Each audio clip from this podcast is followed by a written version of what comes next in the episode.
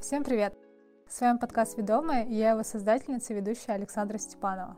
Сегодня я в гостях уже в другой студии у своей замечательной и прекрасной подруги Полины Целовальниковой. Полина – педагог по вокалу и основатель музыкальной студии Melody, которая находится в городе Дубна. Это мой любимый город.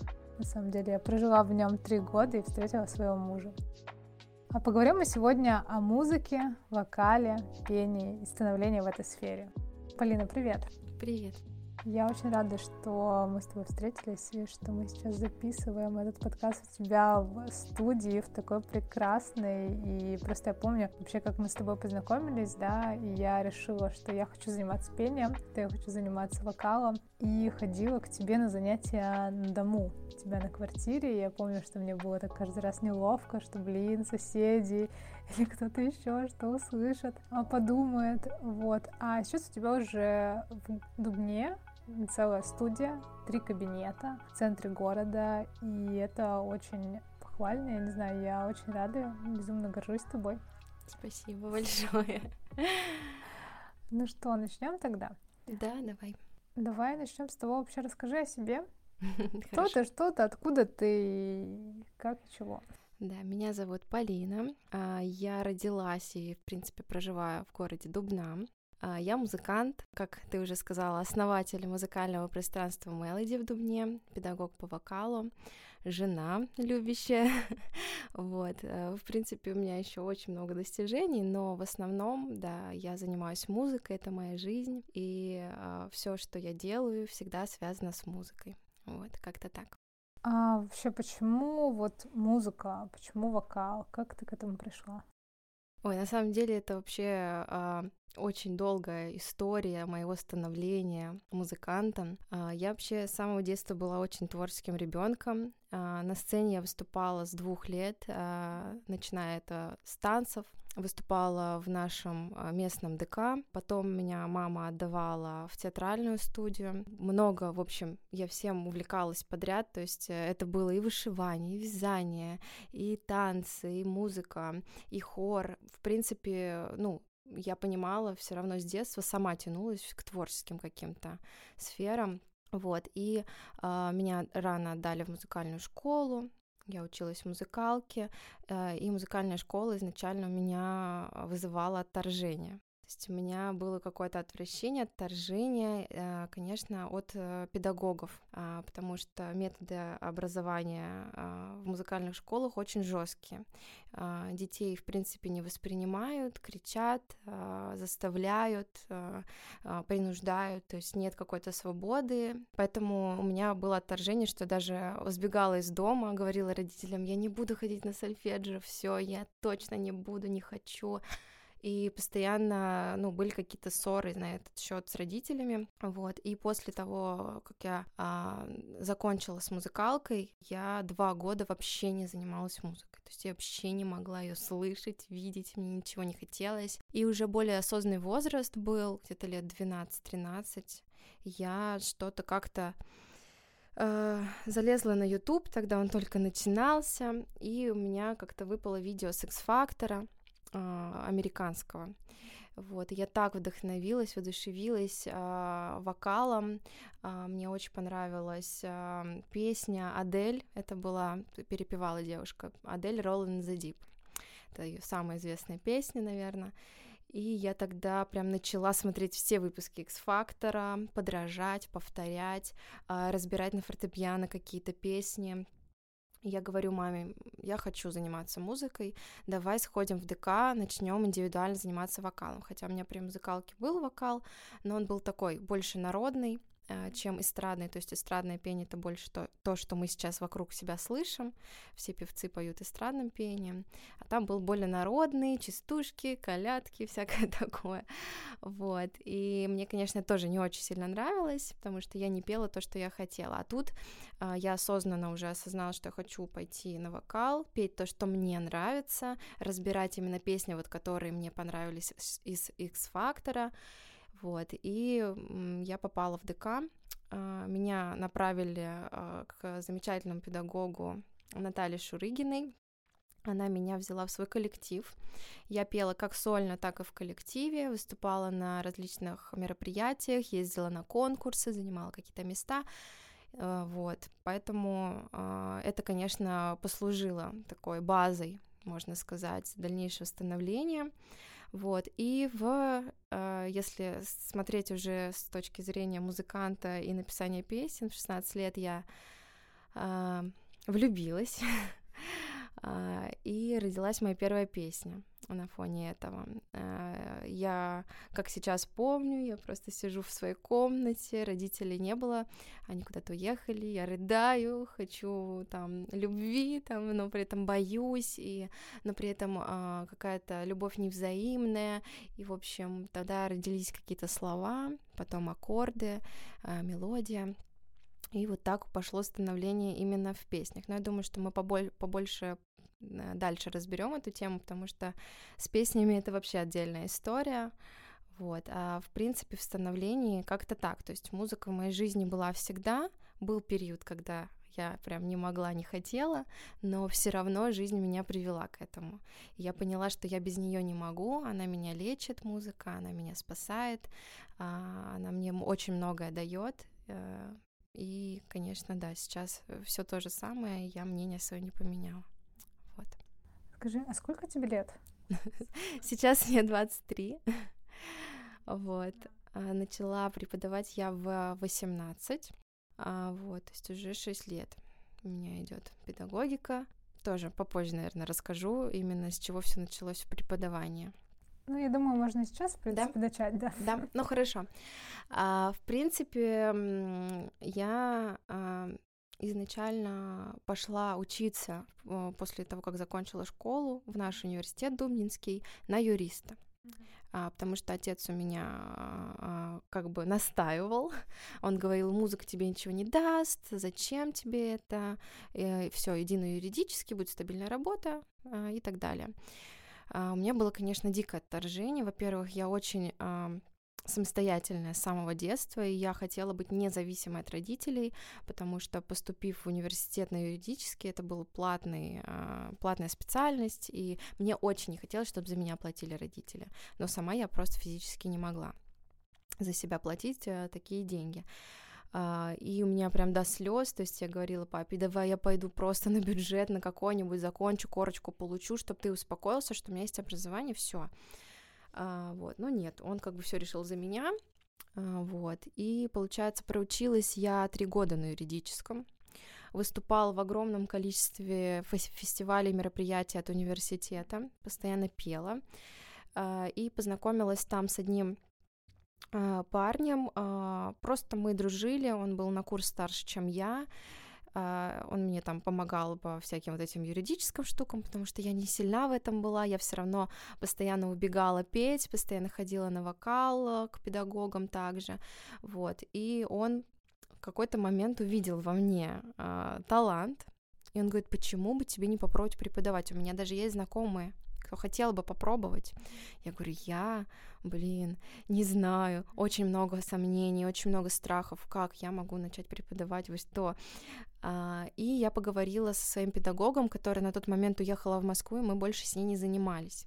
То есть я на самом деле, когда поступила, я сразу пошла работать, ну, во всякие там а, пиццерию официантом, потом администратором, ну, то есть такие как бы работы, тут чуть-чуть, тут чуть-чуть. И все деньги я вкладывала именно в вокал.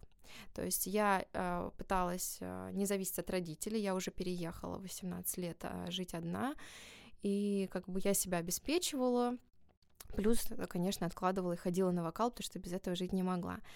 И получается, я пишу своему педагогу, говорю, мне предложили тут преподавать, как ты думаешь? Она говорит, блин, я так хотела тебе тоже это предложить, ты же все знаешь, потому что когда я к ней первый раз пришла на вокал, она говорит, а зачем ты пришла, что тебе нужно, ты типа все умеешь, зачем? У меня была проблема именно с э, зажимами, именно из головы, которые шли установки, зажимы, и мы с ней это все прорабатывали.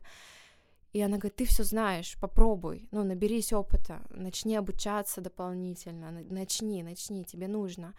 Я говорю, я сомневаюсь. Она говорит, у меня даже есть девочка, которая так хочет из Дубны ко мне попасть, но я же в Москве, как бы, давай ты ее возьмешь, попробуй, попробуй бесплатно начать. Ну, то есть, а, то есть она меня тоже поддержала. Я такая, ну, значит, два человека уже в копилочку, надо начать, попробовать. Вот, и я взяла, да, вот эту девочку, еще одного, одну, одну девочку, да, то есть две девочки было, и начала на них практиковаться. А, я брала изначально рублей 200, а, просто символичная цена, а, и набиралась опыта, разбирала. Всем все очень нравилось. То есть мы учились вместе, плюс я начала вкладываться в обучение тоже об этом а, можно будет поговорить, а, в какие-то различные курсы, но курсы все практически были зарубежные. То есть это дистанционно зарубежные курсы, либо же это русские педагоги, которые за рубежом преподают. Вот. И, конечно, они мне дали огромную базу, огромную базу а, и, конечно, дополнительные техники именно зарубежные, которые также очень помогают и по сей день мне преподавать. Вот, и вот так вот на протяжении, наверное, ну, до 20, получается, двух лет полных я преподавала на дому. Это была сначала одна квартира, потом другая квартира, и получается, что э, когда я съехалась со своим молодым человеком, уже мужем, э, у нас была квартира-студия, э, и он на тот момент работал на предприятии и хотел увольняться и говорит, я хочу дома работать. Я говорю, а как мы с тобой вместе уживемся? Потому что у меня вокалы были там с утра и до вечера могли быть 6 вокалов, там 5 вокалов. А, спрос на самом деле был очень большой, сарафанное радио работало, плюс в Дубне у нас нет конкуренции в этой сфере, и все шли вот по сарафанке ко мне, то есть рекламу я никакую никогда не делала, именно когда на дому работала. А, ну максимум, что это в подслушано в нашем городе, а, просто спрашивали, а я отвечала, что я преподаю. Да, Авито, да, но Авито тогда не было, это сейчас уже. Вот. Да, и получается, преподавала дома, у меня э, купила себе, у меня сначала был синтезатор, потом купила себе фортепиано, мне подарили на день рождения. Все, и, в принципе, все деньги, которые я зарабатывала, там 300-500 рублей, все вкладывала в обучение. То есть никак я их не тратила, все было в обучение. Тем самым я росла постепенно, нарабатывала базу и базу учеников, репутацию в городе. Вот. Я как раз спрошу про обучение, про образование вообще. А сфера музыки это такая довольно творческая все-таки стезя, да, и мне всегда интересно, важно ли тут иметь образование или, э, или талант все же важнее дипломов? Смотри, у меня такое мнение изначально, после еще музыкалки было, что я не воспринимаю российское образование, как бы жестко это ни звучало. А, мне не нравится подход, который сейчас дают педагоги. А, мне не нравится то, что а, сейчас преподают так же, как и 30 лет назад, ничего нового не внося. И, в принципе, ну, даже вот сейчас, общаясь с девчонками, мальчишками, кто обучается у нас в российских вузах, я слышу те же фразы, тот же подход, что и был у меня, а, когда мне преподавали. А, это крики, это унижение в каких-то моментах, да, то есть педагоги ни во что не ставят ученика, ты бездарь, ты ничего не можешь, и на самом деле случаев таких огромное количество, и мне очень, ну, прискорбно, обидно, потому что я не за такой подход, я за подход, чтобы ты в удовольствие делал то, что ты делаешь, чтобы ты в удовольствие пел, чтобы ты в удовольствие писал песни, чтобы ты, выходя с урока, был окрыленным, воодушевленным и как бы, ну, музыка, она в любом случае, она окрыляет, мотивирует, и после занятия очень часто люди совершают поступки, которые боялись совершать. И э, я просто понимаю, что в России, именно в российском образовании нет такого подхода, который бы мне был близок. Вот. И я не пошла на высшее образование, хотя у меня была такая мысль именно на российское, потому что у меня э, принципиально была такая позиция, что здесь меня не научат тому, что я бы хотела узнать. Я больше узнаю а, от а, тех же курсов, которые стоят немаленьких денег. А, которые... Я, конечно, покупала курсы, которые стоили много денег, но там была вода водой, но это все равно опыт для меня. Но э, сейчас я знаю уже, как выбирать, как выбирать обучение. Э, у меня есть мысль, есть как бы мечта попасть за рубеж, прям поехать и отучиться, э, как повышение квалификации сделать именно. Вот. А, с юридического, как я уже сказала, я ушла после третьего курса. Я его бросила, настраивала папу целый год, что я уйду. И сейчас я доучиваюсь дистанционно в Московском университете а, на рекламе, чтобы просто получить корочку. Это больше не для меня, это больше для родителей. Я это делаю. Вот потому что музыкальное образование и, в принципе, музыкальную мою профессию не воспринимали родители. Ну, мама воспринимала, меня всегда поддерживала, папа не воспринимал, ну, практически по сей день, пока он не увидел, что это может приносить доход, что это мне нравится, и только сейчас он начал воспринимать это уже серьезно. Раньше такого вообще не было, он меня не поддерживал в этом. Вот, как-то так. И как бы вся наша методика студии, и, в принципе, я же обучаю педагогов, которые в нашей студии, вся эта методика строится именно на зарубежных техниках, на зарубежных методиках, и это дает огромные результаты. Если я, ходя в музыкалку, а, училась год, одну, одну песню могла учить год, то здесь у нас 4, максимум 6 занятий, с нуля ты можешь выучить песню и спеть ее, все. И, ну, как бы это подтверждается практикой, все эти знания, что они работают. Вот. Очень интересная история, на самом деле. А, и вот как ты себя чувствуешь сейчас, когда тебя отец долгое время не поддерживал, а сейчас начал поддерживать? А, на самом деле очень приятное чувство, а, потому что я очень часто с ним ссорилась на этот счет. А, мне, мне не хватало этого, этой поддержки от него. И я просто очень упертый человек. То есть а, это видно, потому что мне 23, у меня студия, да. А, я, а, когда мне что-то запрещают или говорят, что это не нужно, я всегда делаю наоборот. Всегда делаю так, как я чувствую. И это мне очень большое дает опору. И, в принципе, ну, я рада, что у меня такой характер. То есть, если бы я была слишком мягкой, у меня бы не получилось. Вот, да, сейчас, конечно, очень лестно, да, что он меня поддерживает. Он просто, ну, за меня очень переживал. Он меня контролировал до момента, пока я не вышла замуж. То есть он сейчас уже говорит, ну вот и все, ты замужем теперь, когда я у него что-то прошу. То есть он, он такой, все, а ты все уже. А, вот. А до этого он меня опекал очень, каждый день контролировал, звонил. Конечно, папина дочка первая. Конечно, здесь в любом случае я его понимаю.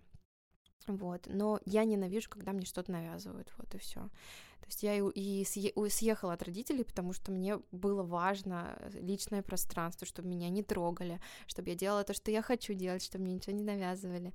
И я очень рада, что так как бы сложились обстоятельства, что получилось переехать. Вот.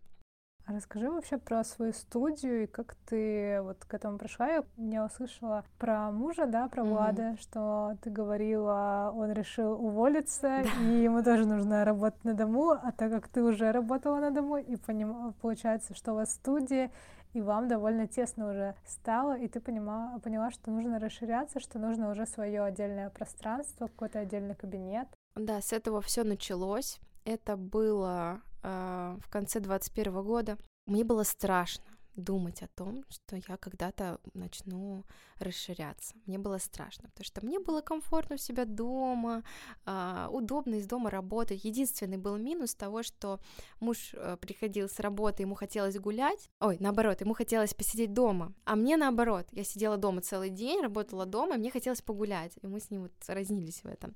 Так в целом вообще мне все устраивало.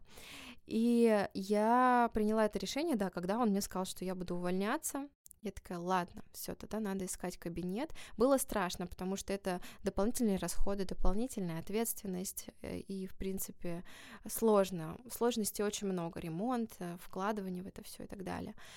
И я столкнулась с проблемой поиска помещения. У нас в Дубне очень большая проблема с арендой помещения. Огромнейшая проблема, и э, я искала помещение около трех месяцев, 3-4 месяца я выкладывала объявления, я каждый день звонила, мониторила, и все мне не подходило. Почему? Потому что профессия очень громкая а у нас даются только офисы. И, конечно, они мне не подходили, потому что я бы просто всем мешала. И это огромная была проблема. То есть снять маникюрный салон, там, ну, маникюрный кабинет, вообще нет проблем. И дешево и так далее. А здесь ты должен выбирать цоколь, скорее всего, без окон. А, скорее всего, с плохим ремонтом этот цоколь будет. И очень много факторов, которые мне не нравились. И, скорее всего, это все на окраинах города. То есть в центре таких помещений нет. Либо они очень дор- дорогие, типа вообще очень дорого. Вот, и спустя три месяца, где-то вот в январе, ну, это получается, да, где-то я вот э, в октябре-ноябре начала искать, да, в январе, э, в середине где-то мне позвонила моя тетя и говорит, вот, у меня есть э, помещение, прям где я работаю, это вообще автобаза, это вообще попа мира, а, и очень далеко, а, в самом конце города. Я такая, ну ладно, давайте посмотрим. Зайдя в этот кабинет, я поняла, что за такую квадратуру такие деньги очень дешево. Надо попробовать. Но ремонт там надо было делать с нуля. То есть там не было нормальных полов, не было нормальных стен. Это был склад. Просто склад. И я на самом деле очень такой спец в ремонтах, потому что я постоянно люблю перестановки, постоянно люблю все раскрашивать, все делать. Мне это доставляет удовольствие. В карантин я там перекрашивала все стены дома. И для меня это вообще не проблема. И мы просто вот с мужем, еще тогда с молодым человеком, я ему говорю, все, давай, давай делать ремонт. И буквально за неделю мы сделали полностью ремонт. Мы купили краскопульт, покрасили все стены. Ну, сначала все отмыли, покрасили все стены, потолок, заказали ковролин, э, мебель где-то нашли, где-то докупили, э, аппаратуру купили, э, самую пока бюджетную такую, э, вот, но при этом качественную, бюджетную. Э, кто-то что-то нам дал, кто-то что-то помог. В общем, так, с миру по нитке э, построили студию. И все, я начала работать с 1 февраля, получается, 22 года. И э, буквально за месяц э, у меня с там двух часов в день стало 8 часов в день работы. Пошло сарафанное радио. Хотя цену я увеличила. На тот момент занятие стоило полторы тысячи. А на дому у меня была максимальная стоимость 1200. То есть я полторы поставила, что аренда, как бы, чтобы за нее отбивать деньги. Вот, и все, пошло сарафанное радио, пошло огромное количество людей, потому что у нас в Дубне такого не было. Все ездили даже туда прекрасно, в, самую, в самый конец города, проблемы в этом не было. Вот. Ну и через месяц я поняла, что пора делегироваться. Потому что я думала изначально, что ну годик поработаю сама, попробую, наберусь еще опыта, ну и потом начну делегироваться. Хватило буквально месяца, потому что я понимала, что 8 часов в день я прихожу домой без голоса, потому что говорить и петь надо много, и я понимаю, что я не вывожу, то есть я перегорю быстро, если я настолько много буду работать. Вот, но это вот все с этого началось.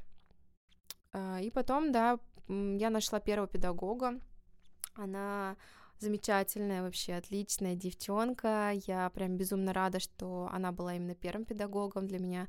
А, мне хотелось, чтобы первый опыт был хороший, потому что в дальнейшем опыт был такой а, средненький, я бы так сказала, в поиске педагогов. Вообще в Дубне в принципе нет педагогов. Это очень сложно найти кого-то, кто может обучить, как правильно петь или играть и так далее. И э, я просто, на меня подписалась девочка как раз на аккаунт Мелоди, и я смотрю, у нее в описании написано э, «Музыка для детей». Я такая, так, музыка, слово «музыка», давай-ка я ей напишу. Она говорит, я в садике преподаю там, типа, деткам музыку, также у меня есть образование музыкальное высшее. Я такая, о, отлично, давай встретимся, просто поговорим.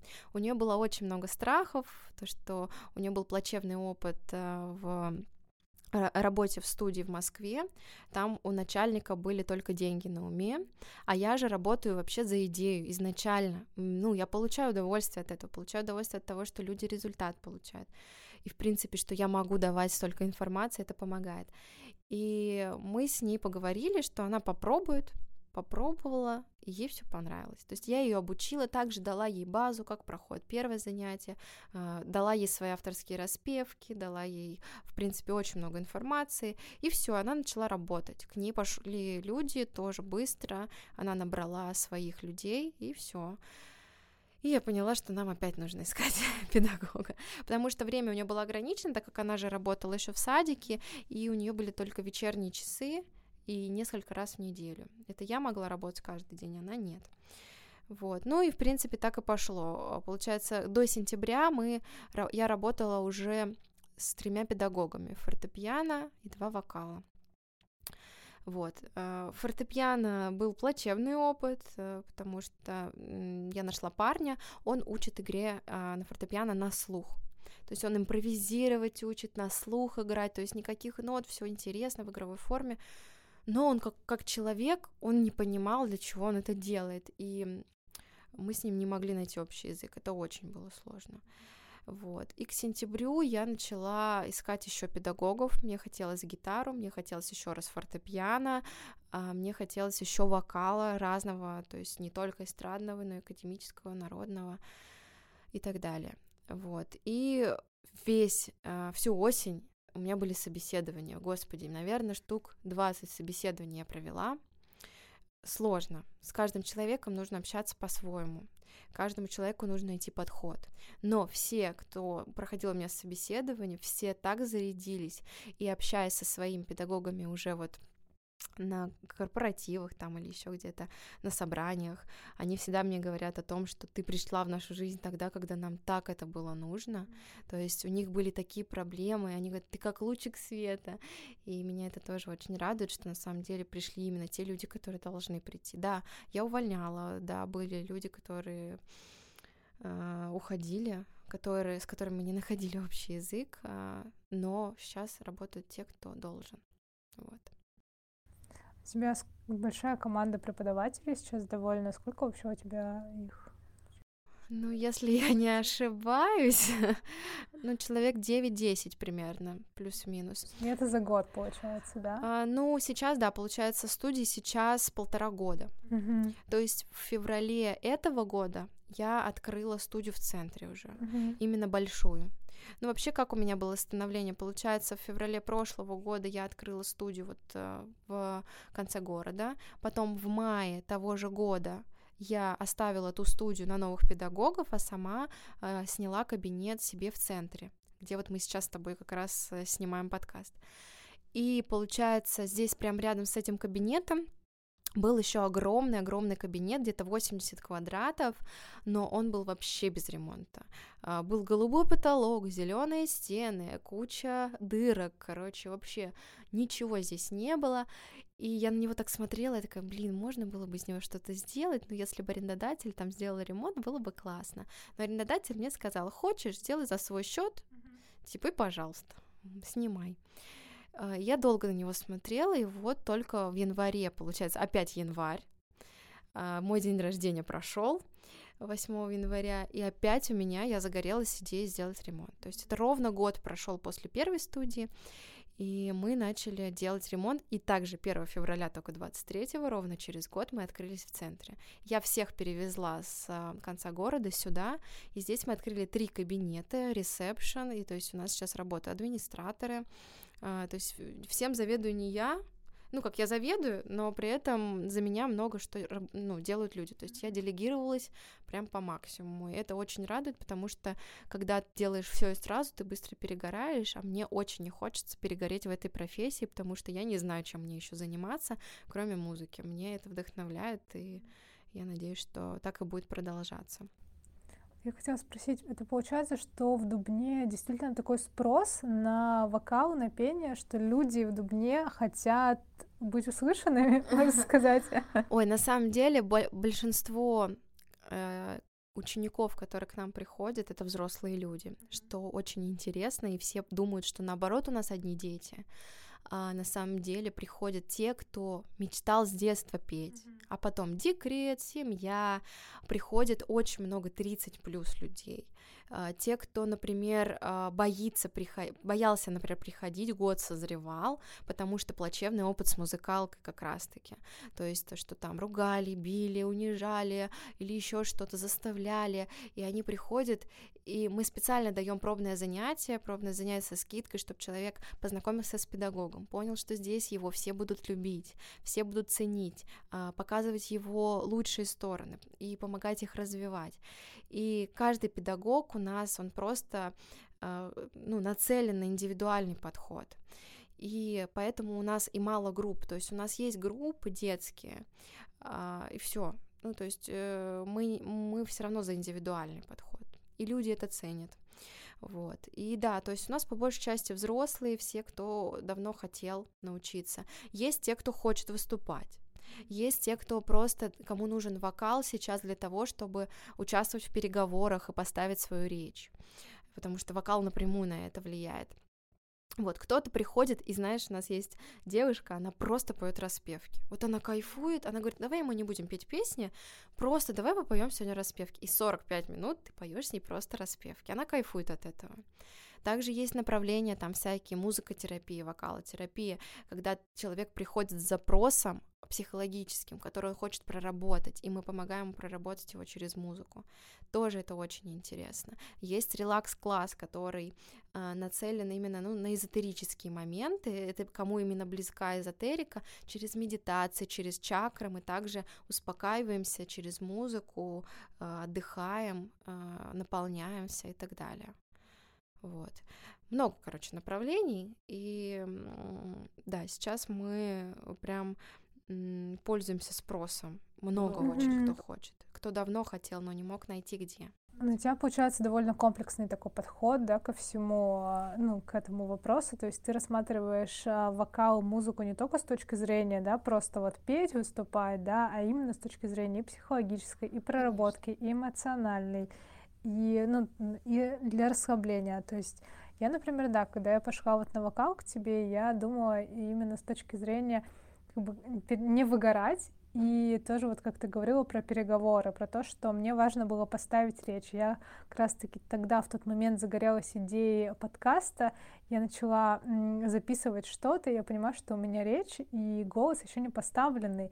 И самый быстрый способ, чтобы его поставить, это как раз-таки вокал. И когда я пришла к тебе, например, мы начали с тобой заниматься, и что действительно там дыхание, да, упражнения. И я даже до сих пор, вот мы сейчас уже давно не занимаемся с тобой, кстати, я думаю, может быть, мы сейчас да. позанимаемся Возможно. часочек после записи.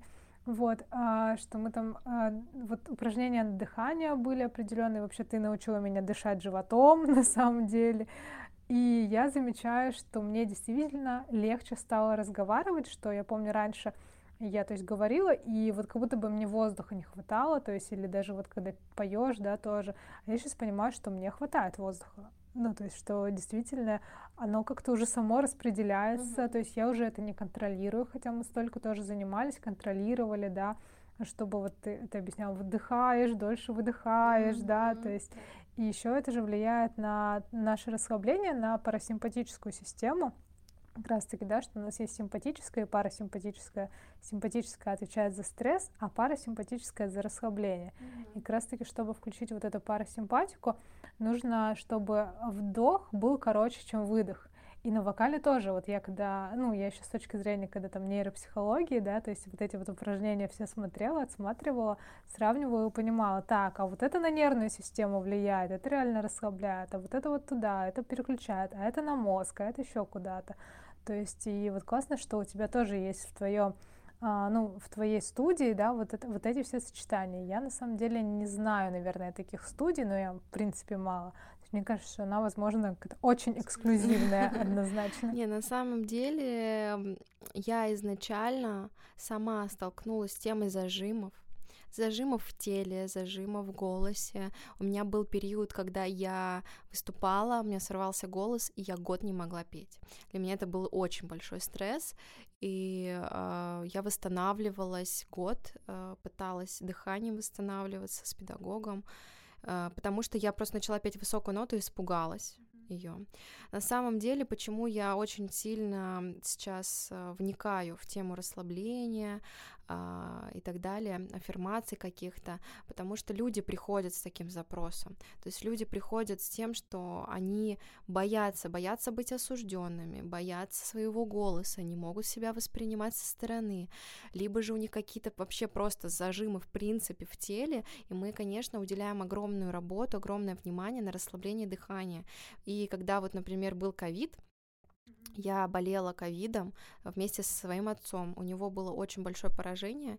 У меня же в этот же момент, хотя мы вместе с ним болели одинаково, а у меня не было практически поражения, и мне доктор говорил, ты что, плаванием занимаешься? Я говорю, нет, я каждый день занимаюсь вокалом.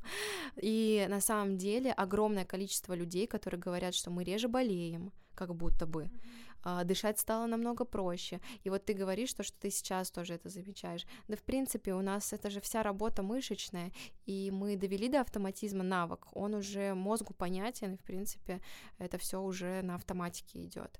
Вот, поэтому, конечно, а, я за эту работу. На самом деле сейчас много студий в Москве а, тоже на это направлены. А, потому что сейчас все переходит в психологическую штуку, то есть все сейчас увлекаются психологией и э, изучают себя изнутри. И вокал больше, даже приходили ко мне люди, которые говорят, нам астролог сказал, надо с голосом работать. То есть вот так просто приходит. Раньше, мне кажется, такого спроса не было. Раньше как раз была установка, что ты приходишь петь, чтобы петь и выступать. Все. А сейчас ты приходишь, чтобы просто э, это новое хобби, чтобы наполниться, чтобы отдохнуть, чтобы отвлечься. То есть тут вокал совершенно не про петь и выступать сейчас уже идет. Вот, поэтому да, и мы обязательно в своем профиле говорим об этом, потому что у многих до сих пор в голове музыкалка, и они думают только о том, что здесь будет так же, и мы их от этого пытаемся отдалить, так сказать. Вот. Я еще хочу вернуться к теме вот, а, ну, большой твоей команды, да, к теме, наверное, руководства. А, вот тебе 23 года, и у тебя уже такой, а, ну, такой хороший, сильный бэкграунд. В твоем подчинении, можно сказать, ну, не знаю, как, как ты это воспринимаешь, может, не в подчинении, в там, сотрудничестве, да, то есть, но все равно люди-преподаватели, ты их взяла как бы под свое крыло, да, то есть тех же направила, да, дала а, место оборудовала да, для них. И вообще скажи, каково это быть руководителем, каково это быть, ну, руководить такой командой, тем более еще творческих людей? Это очень-очень сложно. И в 23. Боже, на самом деле э, я э, понимаю, иногда себя жалею. я на самом деле очень мягкий человек, и мне очень сложно руководить. Я а, вообще вот какими качествами, да, ты должен обладать? Ты должен быть в меру добрым, в меру строгим, а, в меру, а, ну, в общем, находить со всеми общий язык, с каждым общаться на своей волне. Это тоже очень сложно, и когда я, например, у нас проходят какие-то собрания или фотосессии, общие съемки, и мне всегда все говорят педагоги, как ты так быстро переключаешься, то есть я могу с одного человека, с одной волны, быстро переключиться на другого, но это только с опытом приходит. И в принципе, а, это огромная стрессоустойчивость. То есть я могу, там, не знаю, гулять на улице, отдыхать, а мне пишет администратор, у нас ЧП, надо это сейчас решить и ты должен быстро включиться, не паниковать, вырубить всю панику и начать решать вопросы. И так каждый день. То есть это каждый день стрессоустойчивость должна быть очень сильная. Раньше у меня, я прям вспыхивала как пожар с каждой ситуации, я паниковала, я не знала, как решить, я раздражалась, господи, почему все такие глупые, а, почему вы не можете это решить, а сейчас я уже спокойно решаю, а, вникаю в каждую ситуацию, помогаю, конечно, в любом случае работа с командой это очень сложная работа. Это с каждым, да, нужно по-своему общаться. Каждому нужно доносить информацию по-разному. А, и ни про кого не забывать. То есть э, с каждым нужно общаться обязательно. Поэтому я устраиваю практически каждый месяц общие собрания, потому что я хочу, чтобы мы были командой, чтобы мы были друзьями, чтобы мы знали, что у кого в жизни происходит, знали, когда у кого дни рождения, чтобы нас это сплочало, чтобы мы делились своими идеями, потому что я тоже, я, конечно, очень такой большой генератор идей, все практически, что мы здесь делаем, это все идет с моей головы, но иногда мне прям не хватает каких-то идей, я всегда прошу помощи педагогов. Я говорю, ребят, пожалуйста, придумайте там название, как сделать нам мастер-класс там или еще что-то, а давайте придумаем что-то вот, что люди оценят и мне кидают идеи, а давайте фотосессию сделаем в таком стиле, и все мне говорят, да, да, давай, и меня все поддерживают, то есть все со мной на одной волне, меня прям это очень радует.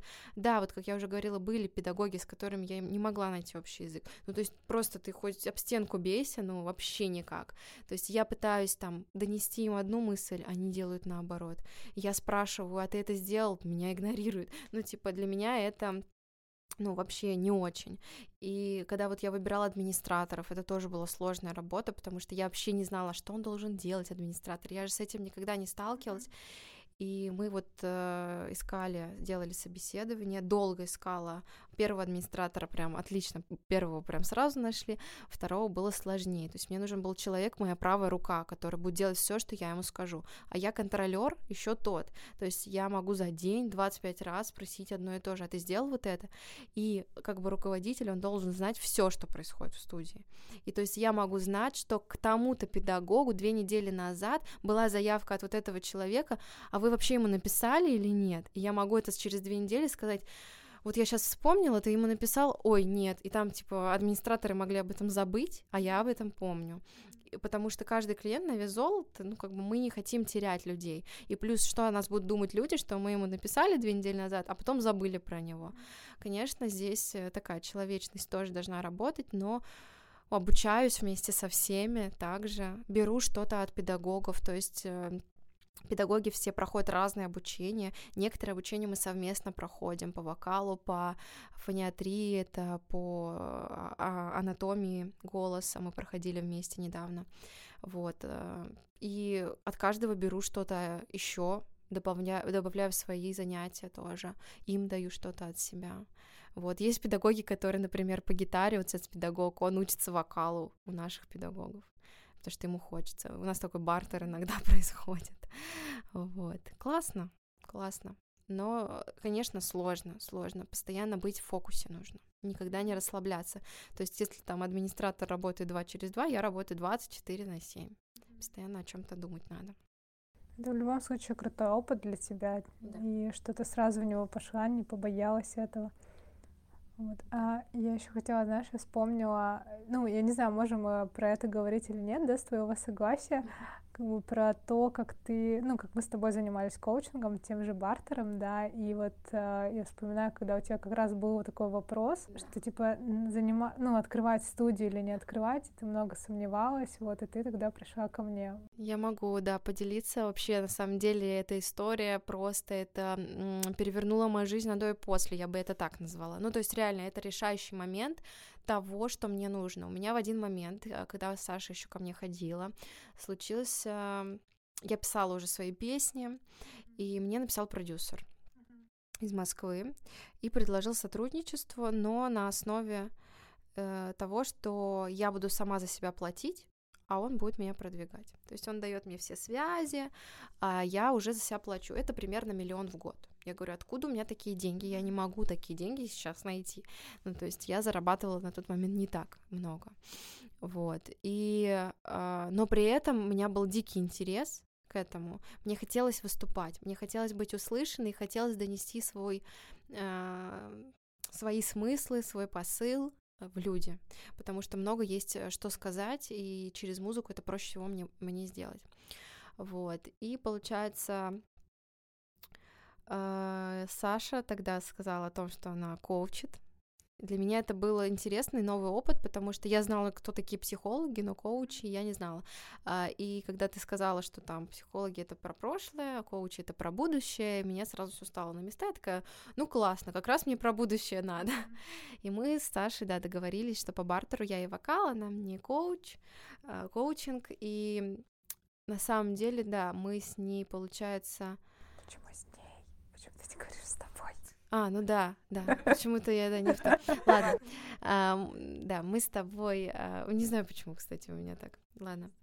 А, да, мы с тобой. А, получается, занимались очно у меня дома, а потом, по-моему, ты переехала. Мне кажется, что вот эта решающая сессия, она у нас была онлайн, по-моему. Она онлайн, да, была. Вот, и, в общем, у нас была вот эта решающая сессия, э, где я решала, открыть мне студию, самой заработать и самой себя продвигать, либо же пойти к продюсеру, который меня будет продвигать, но не открыть студию. Потому что я на тот момент сомневалась, преподавать мне или нет, потому что я думала о том, что мне хочется и себя показать, и это было очень сложно а, совмещать. И я подумала, да ладно, потом попреподаю, сейчас вырасту, ну, как бы на старости лет, так сказать. Вот. А, вот. И мы с ней... Нормально. И мы с Сашей, получается, с тобой, а, да, сделали такую технику. А, мы взяли два стула, и а, на одном стуле я сидела и как бы проживала жизнь, если я открою студию, и на втором стуле я сидела и проживала жизнь, если меня ну, продюсер будет дальше продвигать. И как бы сидя на стуле с продюсером, я думала о том, что вряд ли я смогу построить отношения на расстоянии, вряд ли я смогу построить семью, это для меня на первом месте. А, в принципе, вряд ли я смогу вложить столько денег. А, вряд ли мне нужно собирать стадионы, мне хочется больше камерных мероприятий, где люди, каждый знает меня лично практически, да, где каждый подпевает мои песни и так далее. И на втором стуле я сидела вот как раз с открытием студии, я понимала, что это даст мне и финансы, которые я смогу вложить в себя и продвигать себя. Это даст мне опыт огромный, это даст мне репутацию, то есть люди меня уже будут знать по студии, я смогу себя проще продвигать потом. И это даст мне создание семьи сделать. И, в общем, плюсов было больше для студии. И это было решающим решением, когда я уже после этой сессии начала искать помещение. То есть я боялась очень сильно, ну, боялась рискнуть. И вот когда я начала первый раз рисковать, потом вообще все риски вообще у меня идут просто... У меня идея в голове, и все, она сразу воплощается. И я очень всем советую, на самом деле, не тянуть, потому что так можно год-два сидеть, думать, риски вот это вот оценивать, что-то еще. Э, ну, лучше делать сразу, лучше на своем опыте, на своих ошибках учиться, анализировать и идти дальше. Потому что так вы будете просто на одном месте стоять. И я всем, как бы, со всеми, с кем общаюсь, всем даю пинки под зад, чтобы они тоже рисковали. Хотя, ну, все от человека зависит, как я уже говорила. Вот. Так что Саша вообще спасительница. То есть, если бы не она, а, конечно, ничего бы сейчас, наверное, и не было бы. Мы бы сейчас здесь не сидели. Да, это очень так прям лестно слышать о себе. Благодарю тебя. Но я очень рада, да, что... Ну, я просто помню, да, ту сессию. Она действительно была вот э, и я тоже поняла для себя, что, ну, что я делаю, да, чем я помогаю людям, тем, что я помогаю убирать сомнения, помогаю вот э, принять действительно какое-то, ну, не то чтобы там правильное решение, да, то есть все наши решения неправильные, да, но вот когда я тоже посмотрела на тебя, когда я говорю, вот проживи вот этот, вот типа два разных опыта, то есть представь, что ты уже в будущем, да, проживи вот этот опыт и проживи другой опыт. И ты сразу, ну, и сразу было понятно, на самом ну, деле, ты тобой... сразу... Да, мы с тобой же делали много практик да. про будущее, я мы помню. Мы до этого еще делали, да. Как ты себя будешь чувствовать тогда, да, что, ну, чтобы я понимала, что вообще я сама хочу. Потому что в голове каша, в голове много всего. На самом деле я занималась э, с коучем еще после тебя, э, но это немножко другой опыт. В принципе, подход такой же, но результативности от тебя было больше, чем от нее очень приятно. Да, ну то есть пока так могу сказать. Uh-huh. Но, возможно, просто это разные периоды жизни. Возможно, и, да. И uh-huh. сейчас просто у меня не такие глобальные перемены, как были тогда. Тогда прям решающее было. То есть э, я могла э, не решиться и пойти работать в офис. Ну, то есть там все что угодно могло произойти. Вот. А если говорить про будущее, тогда как раз Какие у тебя дальнейшие планы по поводу студии, по поводу, не знаю, может, по поводу себя, продвижения? Я на самом деле не прекращаю писать песни. Mm-hmm. И э, я хочу, конечно, доносить, как я уже сказала, смысл и посыл в массы. Э, я буду это делать. Э, мой звукарь а, вообще находится в Питере. Привет, Макс, если ты это слушаешь. А, он находится в Питере, и у него есть еще одна работа, и мы с ним постоянно очень долго записываем треки. И у меня-то идей миллион, я уже готова, вот микрофон, вот я, мне нужна просто аранжировка, и мне нужно время, чтобы а, записать, а ему нужно время, чтобы сесть за компьютер, написать аранжировку, записаться, а, свести мою, мой вокал, еще плюс у него огромное количество работ моих учеников, то есть мои ученики пишут песни, записывают, и он еще их э, должен сделать. Я ему, я ему говорю, в приоритете ученики, ладно, я там на второй план, так что давай. На самом деле история его с ним знакомства была тоже очень интересной. Я вела ТикТок, э, и, э, ну, я и сотрудничала с ТикТоком, но на тот момент начались а, популярные стримы в ТикТоке, то есть это прямые эфиры, в которых я пела песни, каверы, свои песни, и Макс просто меня заметил, заметил мою песню, и он такой говорит, а можно, пожалуйста, я сделаю аранжировку на одну из твоих песен, если ты не против, тебе скину. Я такая, ну ок, типа, пожалуйста. А я не могла найти хорошего аранжировщика. То есть все в Дубне, ну, просто отвратительно делают аранжировки, биты, как вот под рэп. Вот тут тут тут и все, никак по-другому. А я хотела скрипки, еще что-то, ну, то есть лиричных таких моментов. И он... Э, полгода прошло, мы не общались, и он через полгода на Новый год мне скидывает песню. Я когда услышала, рыдала просто, реально рыдала, потому что это то, что я хотела услышать. Это скрипка, это вот прям моя душа, это фортепиано. Я всегда добавляю в аранжировки фортепиано, потому что я, как уже говорю, фортепиано — это моя душа. Это то, как она звучит. И вот он это услышал, и вот сейчас, да, мы с ним работаем. А, постепенно, потихонечку выпускаем песни на всех площадках, их можно послушать, Паула, все дела, если хотите послушать. А, вот, и да, я сейчас выпускаю песни, планирую, конечно, у меня их очень много, огромное количество, их нужно все выпускать, записывать клипы на эти песни. Хочется тоже очень много идей, просто нужно на это время и э, понять вообще сценарий, написать и так далее. По поводу студии, на самом деле не знаю. А, Еще буквально полгода назад у меня были одни планы, сейчас они поменялись.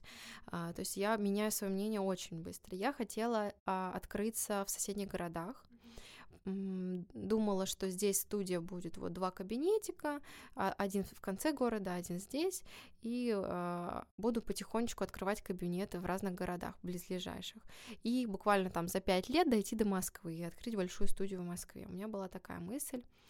Сейчас, сейчас я хочу быть нацелена на нашу студию. Я хочу вывести ее на пассивный доход. А, потому что пока что все идет э, только, ну, вкладываем, вкладываем, все сюда обратно и возвращается, то есть так, как такового плюса, ну, практически нет. И э, попозже, я думаю, что э, через год, может, через полгода мы э, начнем делать э, студии, может быть, в Дмитрове рядом город, э, либо же, либо же начнем делать франшизу. Это как идея. Вот. Э, хочется студию сейчас свою вывести по большей части на онлайн, потому что все-таки это круто, и там намного в онлайне больше народу, а, вот. Но офлайн тоже, конечно, нужно работать, нужно развиваться, делать рекламу, коллаборации, а, куча, чтобы людей нас узнали. Я думаю, все это будет. Все постепенно, это классно, потому что нет ничего такого резкого, быстрого. Мне нравится, что студия не сразу скачок сделала там, а постепенно. То есть все идет своим чередом, и это очень круто. Вот, как-то так. Ну и, конечно, семья, дети, планируется, дом, строим. вот. Да, да, то есть э, музыка это то, что меня наполняет, окружает, я не могу без этого, но семья для меня, конечно, тоже на первом месте она идет. Музыка уже на втором, я думаю. А, ты еще говорила про песни, про то, что ты их, их пишешь, да, про то, что uh-huh. есть свой аранжировщик, собственно. Вообще расскажи, как ты их пишешь И вот что это? Это просто муза и вдохновение, да, что, как знаешь, потоком uh-huh. льются слова, в красивые рифмы, рождается музыка. То есть как это происходит? Или это вот есть какой-то понятный уже алгоритм, да, то есть простроенный, потому что я знаю, ты более 100 песен, наверное, написала. Больше, больше, да, то есть там больше, наверное, 150-200 песен uh-huh. написано. Из них, наверное, около 50 песен, которые у меня лежат, э, когда-нибудь их продать, это те песни, с которыми я перегорела просто, и все, не хочу их петь, там, выпускать. Вот, да, и 150 надо выпустить, короче. вот. Эм, на самом деле, вообще становление моей песни, как я уже сказала, было в 16 лет, когда я влюбилась и написала первый трек. А потом я в тот момент, в 16 лет, у меня был эм, аккаунт в Инстаграме Полина Каверс. я записывала каверы каверы э, на все песни популярные, просто каждый день я постила каверы.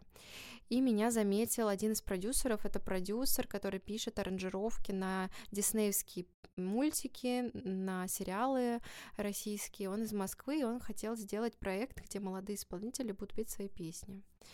И он такой, давай приедь-ка ты в Москву, я тебя послушаю, сведу твою песню, посмотрим. Вот, на тот момент у меня две было песни написано уже, а, вот.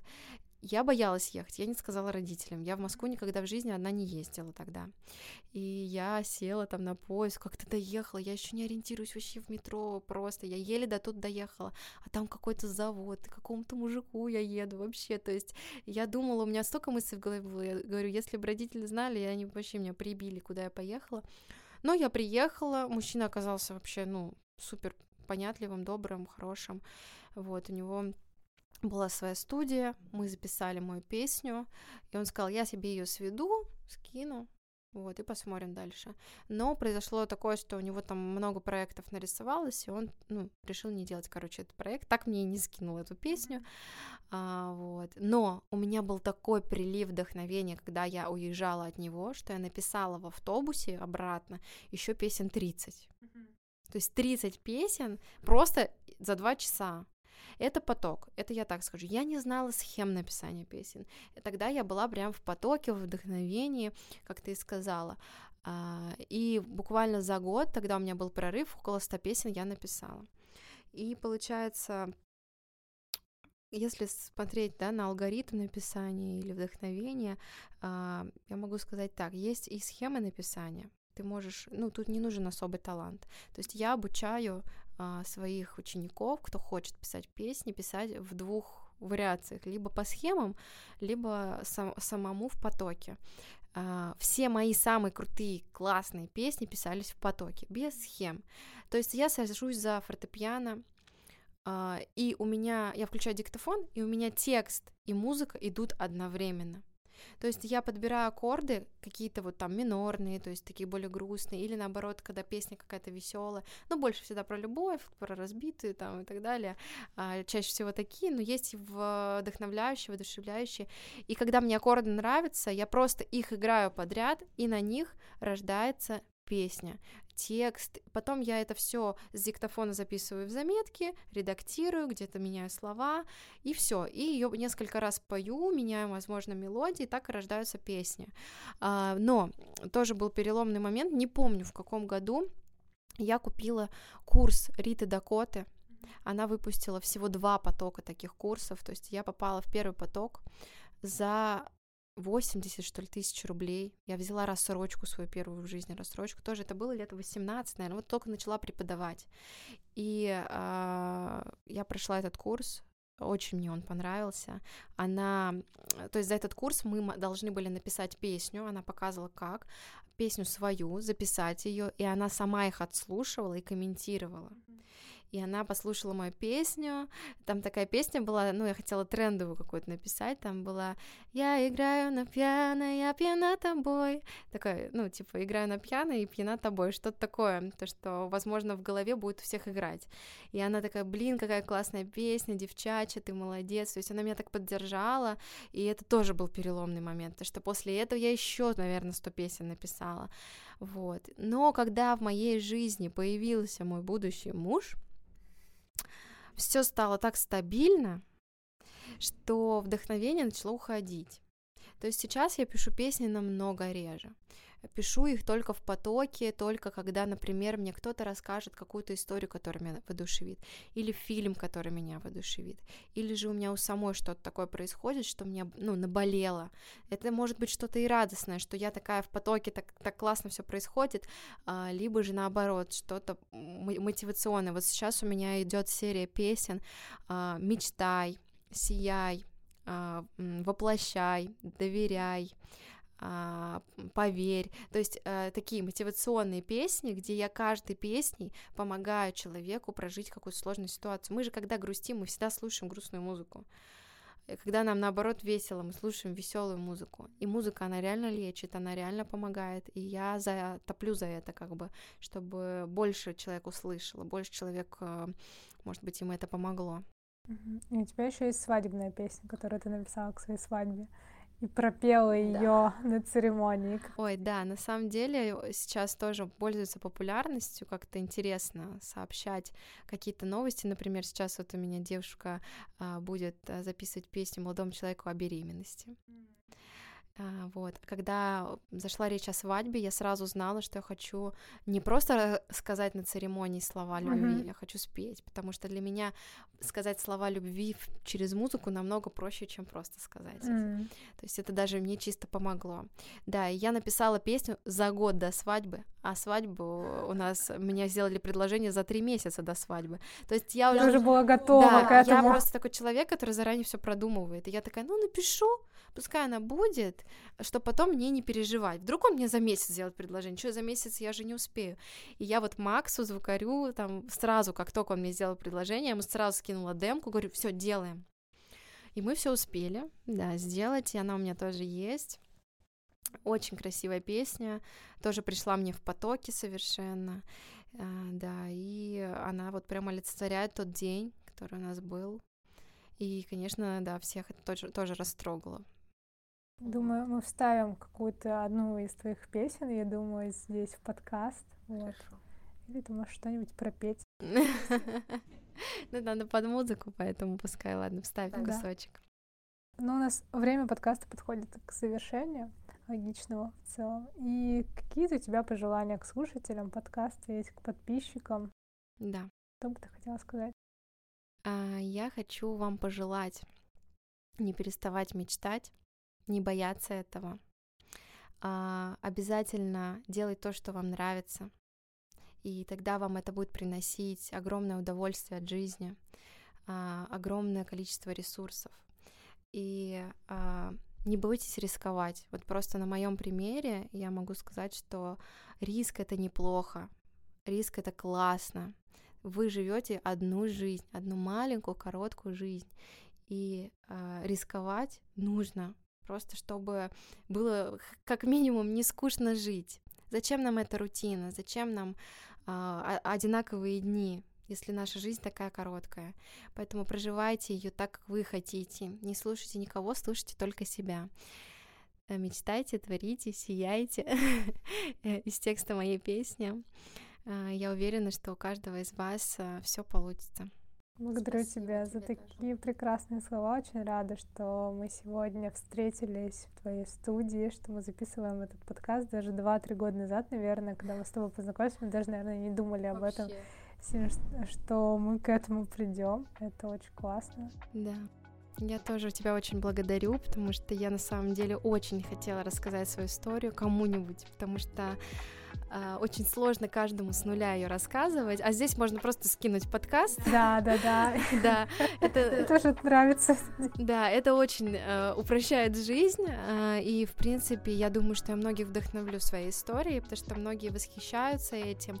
А я Э, как бы не самоутверждаюсь этим, я наоборот за то, чтобы нести это в массы, нести этот посыл, нести эту энергию, чтобы помогать другим, потому что много в жизни сомневающихся людей, поэтому надеюсь, что э, и ты этими подкастами будешь многим помогать, и я уверена в этом.